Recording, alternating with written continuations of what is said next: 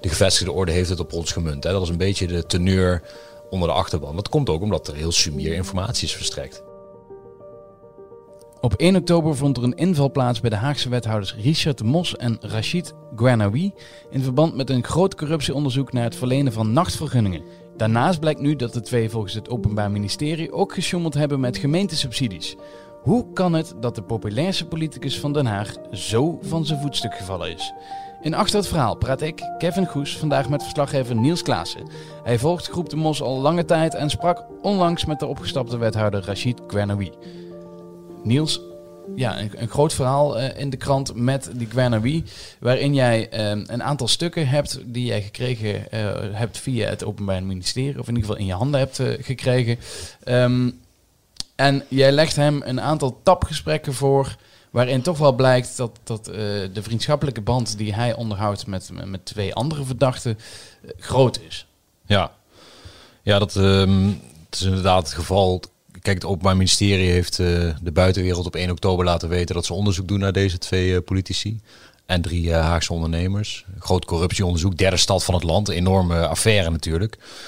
En wat we eigenlijk toen alleen formeel wisten was dat het om nachtvergunningen zou draaien. Hè, tegen betaling, verstrekken van nachtvergunningen. En um, ja, deze Rachid Gwenawi, zeg maar de secondant van Groep de Mos. We kennen allemaal Richard de Mos, boegbeeld, partijleider, oud PVV'er, bekend van de talkshow en en, uh, graag geziene gast. Graag geziene gast. Leuke, uh, joviale Haagse man. Precies. En de getapte kerel. elke talkshow-redacteur heeft hem in, in, in, de bak met visitekaartjes als je nog een mooie quote nodig hebt. En uh, was meer het, het strategisch brein van de partij. Die kwam van D66, was overgestapt van D66 naar Groep de Mos. Wilde dolgraag wethouder worden, al bij D66 niet gelukt. Bij Groep de Mos was het dan gelukt. En uh, ja, die was toch uh, gefrustreerd na die inval. voelde zich ja, onheus bejegend, vals beschuldigd. Maar hij wist niet precies wat het OM tegen hem had. Hè. Hij kende de verdenking niet. Hij kende ook alleen maar die ene zin, het gaat om nachtvergunningen. Dus hij heeft via zijn advocatenprocedure gevoerd om, om stukken te krijgen. Het procesverbaal van verdenking, de achterliggende dossierstukken. Want hij wilde weten, waarvan word ik nou verdacht? En um, ja, hij wilde ook, we hebben daarop aangedrongen van, wil je je verhaal doen? En uiteindelijk wilde hij dat doen en heeft hij ook stukken laten inzien. Ja. ja. Want het verhaal is, jij zit bij hem in de woonkamer en uh, daar praten jullie openlijk over ja, de stukken die hij gekregen heeft. Ja. Um, het verhaal lezende, ja, er zit een, een schijn van belangenverstrengeling uh, hangt erboven. Maar zoals hij het in ieder geval uitlegt, uh, is er eigenlijk weinig aan de hand. Ja, ja dat is ook precies de, het contrast. Hè. Kijk, kijk, wat het Openbaar Ministerie zegt dat is denk ik wel even goed om eerst te vertellen. Die zijn begonnen met een onderzoek naar de twee broers A. We korten hun naam af, ze zijn verdachten. Zij zijn eigenaar ja. uit Baten. ja, een zalencentrum hebben ze in Den Haag. Een groot zalencentrum waar veel bruiloften, feestjes worden gegeven aan de rand van de stad. Daar is blijkbaar het onderzoek begonnen omdat er een tip kwam dat zij uh, ambtenaren zouden omkopen. En in ruil voor geld een vergunning kregen. Daar is het onderzoek begonnen. Dat hebben we ook gelezen in de stukken die Gwenna ter inzage heeft gegeven. En in dat onderzoek is er getapt. De broers zijn getapt. En op die taps komen vervolgens andere verdachten, zoals het OM ze bestempelt in beeld. Eén daarvan is dus Guernawi, wethouder, uh, ja, goede vriend eigenlijk van, uh, van de twee ondernemers. Hij noemt het zelf niet goede vriend, maar in ieder geval goede kennis. Mm. Intimie van de partij. Zij steunen de partij. Zij, zij zijn donateurs. Attila A, de broer, heeft op de kieslijst gestaan. Nou goed. Hij komt dus op een gegeven moment in de telefoontap naar voren dat hij belt met, uh, met een van die broers over een vergunning of een subsidie een integratiesubsidie voor een vereniging, een Turks-Azerbeidjaanse vereniging die daar een nieuwjaarviering in die opera wil houden. Nou zou je ze kunnen denken, waarom moet een wethouder bellen met een zaaleigenaar over een subsidie voor een heel andere club? Ja. Dat is volgens de OM ook het saillante daaraan. Zij babbelen daar over dat geld. Uh, die broer uh, zegt, uh, nou, we hebben problemen met die subsidie. Rashid Guenawi zegt, ik heb toch al veel geld gegeven. En later zegt hij, nou ja, maandag ga ik nog 9000 geven voor die nieuwjaarviering. Ja, dat ziet het OM als belastende gesprekken. Dat hmm. ze volgens de OM daarmee uh, aantonen dat ze onder één hoedje spelen. Dat hij een vergunning verstrekt aan een club die vervolgens het geld uitgeeft bij dat bevriende salencentrum. En dat noemen zij corruptie. Granoui zegt, uh, zij krijgen al jaren deze subsidie. Hij is zelfs dit jaar lager dan, uh, dan afgelopen jaar. Maar dat doet er volgens het OM niet toe. Nou ja, kijk, de OM gaat niet reageren op mijn vragen hierover. Dus ik moet het doen met wat zij papier schrijven. Wat zij papier schrijven is dat dat, die gesprekken belastend zijn en ondersteunen de verdenking dat hij vriendjespolitiek pleegt, corruptie, mm. corrupt is. Um, wie zegt, ja, kijk naar de staatjes. Die club krijgt al heel lang subsidie, precies wat je zegt. Ik heb gewoon mijn ambtelijke adviezen gevolgd. Ik beslis niet in mijn eentje over subsidie. Dat klopt trouwens. Dat wordt in de staf voorbereid. Een beleidsambtenaar zegt, nou, ze hebben dit aangevraagd. 15.000 euro, ik noem wat. Laten we 13.000 geven. Wat vinden jullie ervan? Ja, vinden we goed. Komt op papier. Bereikt de wethouder. De wethouder geeft er een klap op. Dat is hoe het werkt. En wie zegt, ja, het enige wat ik heb gedaan, hè, zo verdedigt hij zich, is toen ik wist op vrijdag voor de maandag dat het besluit genomen werd dat het advies er lag, dus dat het geld eraan kwam, heb ik die ondernemer in nood, die over een week al het evenement had en zijn geld niet had, heb ik gewoon gerustgesteld, dat is de lezing van Gwen mhm. dat geld komt eraan. Niets meer, niets minder, dat is zijn lijn. Ja, maar dat is niet heel raar, toch? Ja, ik, ik geen idee. Kijk, ik ken niet alle feiten en ik ken niet hun relatie zoals hij die kent. Dus voor mij is het toch een beetje op de tast. Ja, het klinkt toch een beetje als uh, inderdaad, je hebt een, een, een een kennis of een bekende en die, die stel je op de hoogte van een besluit wat toch al genomen is. Ja, maar dan is het wel uh, goed om te weten dat in andere gesprekken, ook over Gwernawi en over groep de Mos-politici die ook afgetapt zijn, wordt gesproken over de verenigingsvoorzitter van onze man op het stadhuis, quote. Ja. Uh, in een ander gesprek is dezelfde broer van het Salencentrum zegt, uh, zal ik ook voor jou aan de slag gaan om een subsidie te innen? Waarop een voorzitter van een moskee zegt, ja, doe maar, ik heb ook 40.000 euro hypotheekschuld, daar kunnen we een deel van afbetalen en dan krijg jij ook jouw deel. Dat is subsidiefraude. Ik bedoel, als je subsidie krijgt voor het een, dan moet je niet voor het ander. Die subsidie is er overigens nooit verstrekt. Maar goed. Um, en op een gegeven moment wordt er ook gerept over, we hebben toch stemmen voor hem uh, opgehaald. Dus daar zit heel erg een dienst in en die verstrengeling in, die volgens justitie dus uh, strafbaar is. Kijk, wie blijft erbij, dat is niet strafbaar. kijk, ik had misschien wat zakelijker moeten blijven. Ik had misschien wat minder moeten meedenken. Op een gegeven moment zegt die broer ook, ja, uh, dan ga ik het zelf wel betalen, weet je wel, dat feestje. En dan zeg ik weer naar wie, dat zie je in de tapverslag. Ja, je moet het niet zelf betalen, je moet het niet zelf betalen. Anders boek je toch een artiestje minder. Mm. En dat, daar komt heel erg het beeld naar, naar voren dat vrienden praten over een probleem. Maar een van die vrienden is wel wethouder en die gaat over het gemeentegeld. En daar ziet je justitie een overschrijding van de, van de grens in. Nu werd jij uitgenodigd bij hem thuis. Uh, je hebt een hele tijd met hem gesproken. Ja. Uh, is een beetje typerend voor Groep de Mos. Hè? Als je, uh, Richard de Mos is ook heel open over wat er met hem gebeurt en hoe hij mhm. over dingen denkt. Ook toen hij uit de PVV uh, eh, stapte en, en zijn eigen partij oprichtte. Je zei al, graag gezien een gast in talkshows. Ja. Um, is dat slim van ze, dat ze op deze manier communiceren? Ja, ik denk dat het... Nou, slim. Ik denk dat het goed is als er zo'n grote zaak is. Want ja, hoe vaak zie je dit in Nederland? We kennen de zaak Jos van Rij. Mhm. Misschien als enige voorbeeld die er een beetje op lijkt. En ook weer niet omdat het hele andere feiten zijn, maar oké. Kijk, ik denk dat het goed is als er zoveel vragen leven en zoveel ophef is ook. Ehm, dat je uitleg geeft. Ik bedoel, dat lijkt me het nou ja, minste, voor, minste wat sowieso, je Nou ja, voor de buitenwereld, je kiezer. Uh, in de stad Den Haag, grootste partij van de stad, by far. Ze hebben daarna nog een zeteltje ingeleverd. Ehm, heel veel steun in de stad. Ik denk dat zij uh, als eerste uh, recht hebben op, op uitleg. Kijk, aan de andere kant snap ik ook, als jij vindt dat je onschuldig bent, dat je ook je gelijk wil halen. Dus ik snap ook heel erg dat motief. En ja. ik denk ook dat uh, Gwen wie dat, dat probeert. En Richard de Mos zal het op een later moment ook proberen. Opmerkelijk is wel in deze zaak dat die zaken echt gescheiden zijn. De dus, twee verschillende. ja, want um, Gwen wie spreekt niet over de Mos. En in ieder geval niet over de verdenkingen tegen de mos. En vice versa. Dus dat, dat is blijkbaar echt andere feiten liggen er, eh, andere verdenkingen tegen. Weet jij ook wat er bijvoorbeeld tegen de mos als verdenkingen nee, zijn? Nee. Daarvan worden dus die, daar worden wel die nachtvergunningen aangekoppeld, die hij dan als uh, portefeuillehouder horeca uh, verstrekt. Hoewel de burger, dat een burgemeestersbesluit is, dus dat maakt het ook weer interessant. Maar dat weten we niet. En de mos wil daar ook niks over zeggen. Uh, zegt dingen als als de tijd rijp is, dan spreek ik daarover. Ja. Nu was uh, de Mos was ook wel uh, belangrijk in het opstappen van krikken uh, in het afgelopen jaar. veel in het nieuws geweest. Daarna dus zelf van zijn bed gelicht, of in ieder geval thuis overvallen met een, een huiszoeking. En ja, alles wat hier uitgekomen is en op moeten stappen als wethouder.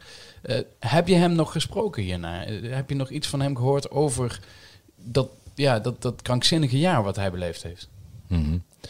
Met Richard bedoel je? Ja, daar heb ik een einde jaar een interview uh, met hem over gehad. Um, hij is, ja, dat is natuurlijk, uh, voor hem was het een, uh, een achtbaan met een naar einde. Hij was echt, hij ging als een komeet in die verkiezingen 2018. Hij zei de hele tijd heel stoer, wij worden de grootste. Wij zullen de stad, uh, het stadhuis veroveren. En iedereen dacht, ja, dat is grootspraak. Uh, vooral politieke concurrenten dachten, ja, het zal wel, weet je wel. En uh, ja, toen werd hij het, ja. En toen in het café waar hij de uitslagenavonden vierde, ik was toen nog verslaggever voor de Haagse Courant. Ja, dat was één groot feest. Collega's waren daar binnen. Ik was op het stadhuis. Dat was ook wel heel typerend. Alle partijen op het stadhuis, behalve Groep de Mos, die zat bij een café ergens in de stad. Ja, dat was gewoon, het is een politiek sprookje eigenlijk. Iemand die gewoon de PVV uitgegooid is, zelf opgestapt, maar kreeg geen plek op de lijst, niet hoog genoeg ja, die voor zichzelf begint, zoals hij vaak zegt, op een zolderkamertje. En die echt ja, heel gedisciplineerd als een control freak met wijkmanagers uh, en buurtinformanten. Uh, Zo'n hele partij militaristisch opbouwt bijna. op een gegeven moment gewoon uh, negen en daarna acht zetels pakt van de 45.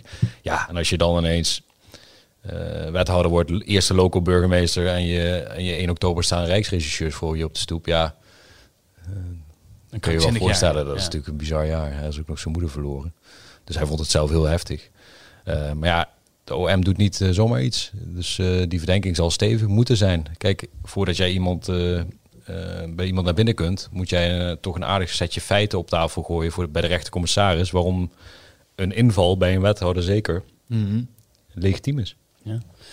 Je typeerde hem al een beetje, de, de mos, maar hoe is hij in de omgang? Wat, wat kun je over hem vertellen als, als politicus? Ja, ik denk dat hij een van de meest uh, ja, handige politici is op het uh, Haagse stadhuis. Um, heel benaderbaar, heel uh, down to earth. En ontzettend, ja, vroeger zei hij, ik wilde altijd journalist worden. Zij is heel erg bezig met zijn, wat ze persberichten, spervuur noemen. Dus als er ergens iets speelt in de stad, hoppa, meteen reactiegroep de Mos. En hij zit overal bovenop. Mm. En ja, het is niet, uh, niet van de Ivoren Toren. Hè. Dus uh, ik heb het ooit ombudspolitiek genoemd zelf. Daar uh, waren ze eerst een beetje zagrijnig over, want dat zou dan een negatieve lading hebben. Ik dacht vooral, het dekt precies de lading wat zij doen. Namelijk, geen probleem is te klein, ik ga jou helpen. nu dragen ze het als een geuzennaam, die ombudspolitiek. Dus gaan ze daar fijn mee door, zeggen ze dan. En ja, zo is hij groot geworden. Gewoon scheve, scheve stoeptegel, uh, is niet een te klein probleem voor mij. Daar ga ik gewoon vragen over stellen. En een uh, onveilige oversteek in een wijk. En je hebt het over een stad van meer dan 500.000 inwoners. En toch een partij die zich daar dan voor inzet. En dat, dat, dat uh, wekt gewoon heel veel sympathie. Maar, is hij dan zeg maar, de, de man van de kleine politiek? Of ja, de klein, dat is misschien ja, van, van heel dicht bij de mensen. En haalt hij dan zijn Granary erbij om juist het grotere plaatje te beheren? Om juist de, de misschien wat moeilijkere vraagstukken op te lossen? Ja, het was heel duidelijk toen uh, Gwernawi erbij kwam. Daar haalde groep de Mos gewoon heel veel ervaring mee binnen. Want Gwernawi was al ja, acht jaar raadslid of zo. Had uh, voorgezeten de commissie voor een nieuwe burgemeester. Was uh, rijksambtenaar. Pardon, bij Binnenlandse Zaken was hij rijksambtenaar. Um, en had gewoon heel veel politieke ervaring. Dus kijk, waar Richard echt het gezicht was om in de, eh, bij de voetbalclubs langs te gaan en, de, en het stemmenkanon en uh, mensen te werven, was uh, Gwenawi echt een beetje een strateeg. Die snapte heel goed hoe politiek werkt, hoe je in raadsdebatten moet opereren, wat je wel, wat je niet moet doen. Dus dat was volgens mij een uh, heel slimme zet, ja. die overstap. Ja. Je, je spreekt al een beetje in, in was. Want, ja, ja nou, ze zijn geen wethouder meer. Ja, precies. En, maar hoe, hoe nu verder met Groep de Mos? Want die twee wethouders zijn allebei op non-actief. Er is volgens mij ook een raadslid wat ook onder verdenking staat ja. van, van Groep de Mos. Um, hoe nu verder met die, uh, met die partij? Ja. ja, dat is een goede vraag. Kijk, Richard de Mos is uh, vrolijk, zou je kunnen zeggen, oppositie aan het voeren nu. Die, uh, die is opgestapt als wethouder, is raadslid geworden weer, fractieleider van Groep de Mos. En is weer, uh, ik zou zeggen, als van ouds bezig. Van, als uh, voor de tijd dat hij wethouder was. Gwenawi is, uh, is, zit niet in de raad. Is geen wethouder meer. Zit, zit zeg maar werkloos thuis. Ja, die partij, die toekomst van die partij. Kijk, Richard de Mos zegt zelf, ik ga niet vervolgd worden. Gwenawi zegt het ook, wij worden niet vervolgd. Het OM heeft geen zaak. Ja, dat is natuurlijk één scenario. Hè, dat de OM mm. zegt van, we laten de zaak vallen. We hebben onderzoek gedaan te weinig. Want het gaat om die broers A en zij waren bijvangst en het kan nou ja, zijn. Kan zijn. ja, precies. Dat kan. Hè. Dus dat is het eerste scenario, daar gaan ze zelf van uit. In dat geval denk ik dat Groep de Mos gewoon, hè, zoals nu, een politieke partij blijft. Ik denk alleen dat het heel moeilijk wordt om uh, weer in een stadsbestuur te gaan zitten. Andere partijen zijn wel heel huiverig geworden om met hen samen te werken. Terecht dan of niet, hè. dat ligt dan aan, uh, aan welk bewijs er liggen. In het andere scenario, als ze wel vervolgd worden en eventueel ook veroordeeld ja, wordt het wel heel moeilijk voor hen beiden om een bestuursfunctie te bekleden. Dat, dat is bijna onmogelijk. Ja, Kijk, in de gemeenteraad kun je zitten, ook met een strafblad. Daar kunnen mensen dingen van vinden, maar dat, dat mag. Maar eh, in het stadsbestuur is het wel een ander verhaal. Zeker met die integriteitseisen die eh, nu in Den Haag ook gesteld worden. Dus, eh, en Richard de Mos zegt dan heel eh, nobel, ja, mijn partij kan ook bestaan zonder mij als boegbeeld. Ja, ik vraag me dat eerlijk gezegd af. het is natuurlijk een beetje vergelijkbaar met Jos van Rij. Je zei het Mhm. al eerder, eh, belangenverstrengeling. Het was natuurlijk een hele andere zaak, maar ook eh, vriendjespolitiek en ook een, een politicus die daarna heel lang oppositie heeft gevoerd. En, En eh, populairder was dan ooit, hè? precies. Ja. Dus misschien dan dat de Mos daar toch... ehm, Nou, dat is ook wat, wat, wat, wat concurrerende partijen wel een beetje vrezen. Kijk, ehm, hij is niet minder populair geworden. Er is nog geen goede peiling verricht. Maar als je gewoon je oor te luisteren legt je, komt in de stad. Ze hebben eh, in ieder geval veel van zijn achterban, zo lijkt het, zit op zijn hand met van ja, eh, de gevestigde orde. Lees het OM, de Rijksrecherche, alsof dat allemaal in één complot zou passen. De gevestigde orde heeft het op ons gemunt. Hè. Dat is een beetje de teneur onder de achterban. Dat komt ook omdat er heel sumier informatie is verstrekt. Kijk, vandaag brengen wij wat meer informatie inhoudelijk, maar tot nog toe was het één zinnetje. Hè? Dit is de verdenking. Ja, dat is natuurlijk niet heel helder en niet heel duidelijk en ook niet overtuigend voor, voor mensen die, eh, die een politieke partij steunen. Dus ik denk dat het daar echt van afhangt. Van wat ligt er straks op tafel als het eventueel tot de rechtszaak komt? Wat wordt er gewisseld in de rechtbank? En is dat zodanig dat kiezers of potentiële kiezers zeggen: poeh, heftig. Deze Ja. man kan ik niet op stemmen. Hè? Ik denk dat, dat- moet dat- het. eh, Als je de vergelijking toch trekt met, met Van Rij, die daarna inderdaad populairder was dan ooit. Eh, want het heeft niet heel veel mensen geschaad wat ze gedaan hebben. Ik- Bij Van Rij was het, eh, er waren nieuwe projecten die via een, een andere aannemer eh, in, in, of in Roermond gebouwd konden worden. Ja. Waar eigenlijk de hele... eh, Nou ja, het schaadt natuurlijk in zekere zin wel. Eh, sowieso schaadt het eh, de betrouwbaarheid van bestuur en, Mhm. eh, en het eerlijke speelveld. En dat is volgens mij het, het belangrijkste principe. Dus dat je niet andere mensen voortrekt ten opzichte van anderen. ja, maar hoeveel mensen hebben daar last van in Den Haag? Ja, ja dat is een goede vraag. Kijk, als je stel, hè, even hypothetisch. Jij, hebt, een goede vriend, jij bent wethouder en je hebt een goede vriend en die is vastgoedontwikkelaar. En eh, bij projecten heb je altijd hem als eerste onder de knop. Zo is er een voorbeeld, we hebben dat ook beschreven, dat voor de vest, huisvesting van arbeidsmigranten was er een, een idee voor een leeg gemeentepand. En Richard de Mos wilde dat idee oppakken met Attila A, onder meer. De uitbater van het Salencentrum. Dan is er in ieder geval op dat moment, zijn er ongetwijfeld ondernemers in de stad die dat misschien ook kunnen willen. wel misschien wel super graag zouden doen. Maar in ieder geval niet zo bovenaan in het telefoonlijstje staan. Dat is al, kan al raken aan belangenverstrengeling. Als je elke keer zaken doet met de mensen die dichtst bij je staan, die jou ook nog sponsoren als partij. Ja, dan kan het een oneerlijk, onzuiver speelveld opleveren. En dat is denk ik schade. Ja, dan kun je niet zeggen, daar heeft Jantje Jansen meteen eh, een nadeel van. OM zou dat wel moeten kunnen aantonen. Maar eh, dat is natuurlijk wel eh, vervuilend. Ja. Ongezond. Wanneer wordt er meer duidelijk, denk je? Ja, het, Want eh, we weten nu meer over Guernawi, maar eh, over. Richard de Mos weten we nog steeds niet Nee, en die zal zijn eigen moment kiezen als hij al hetzelfde verhaal eh, zou willen doen. Namelijk laten zien wat, wat er precies tegen hem is. Ja, het OM laat zich niet echt opjagen, hebben wij ook gemerkt. Zij zeggen dit is een gewoon, tussen aanhalingstekens, onderzoek. We hebben bewijs verzameld. Ze hebben bijvoorbeeld ook nog de iPad en de telefoon van Guernawi nog steeds niet ont, ontcijferd. Hij heeft zijn codes niet gegeven, dus daar willen ze nog onderzoek naar doen. Ja, dat kan nog maanden duren voordat zij een vervolgingsbesluit nemen. We houden het in de gaten. Eh, Niels Klaas, Yes. dankjewel. Eh wij zijn er eh, volgende week weer gewoon met een, een nieuwe Achter het Verhaal. Luister ook eens naar onze andere podcast, bijvoorbeeld de AD Media podcast. Die kun je luisteren met Angela de Jong, die zelf vertelt hoe zij in de talkshow oorlog staat. Dus vooral daarna luisteren. Tot de volgende keer. Ik was Kevin de Goes. Dag.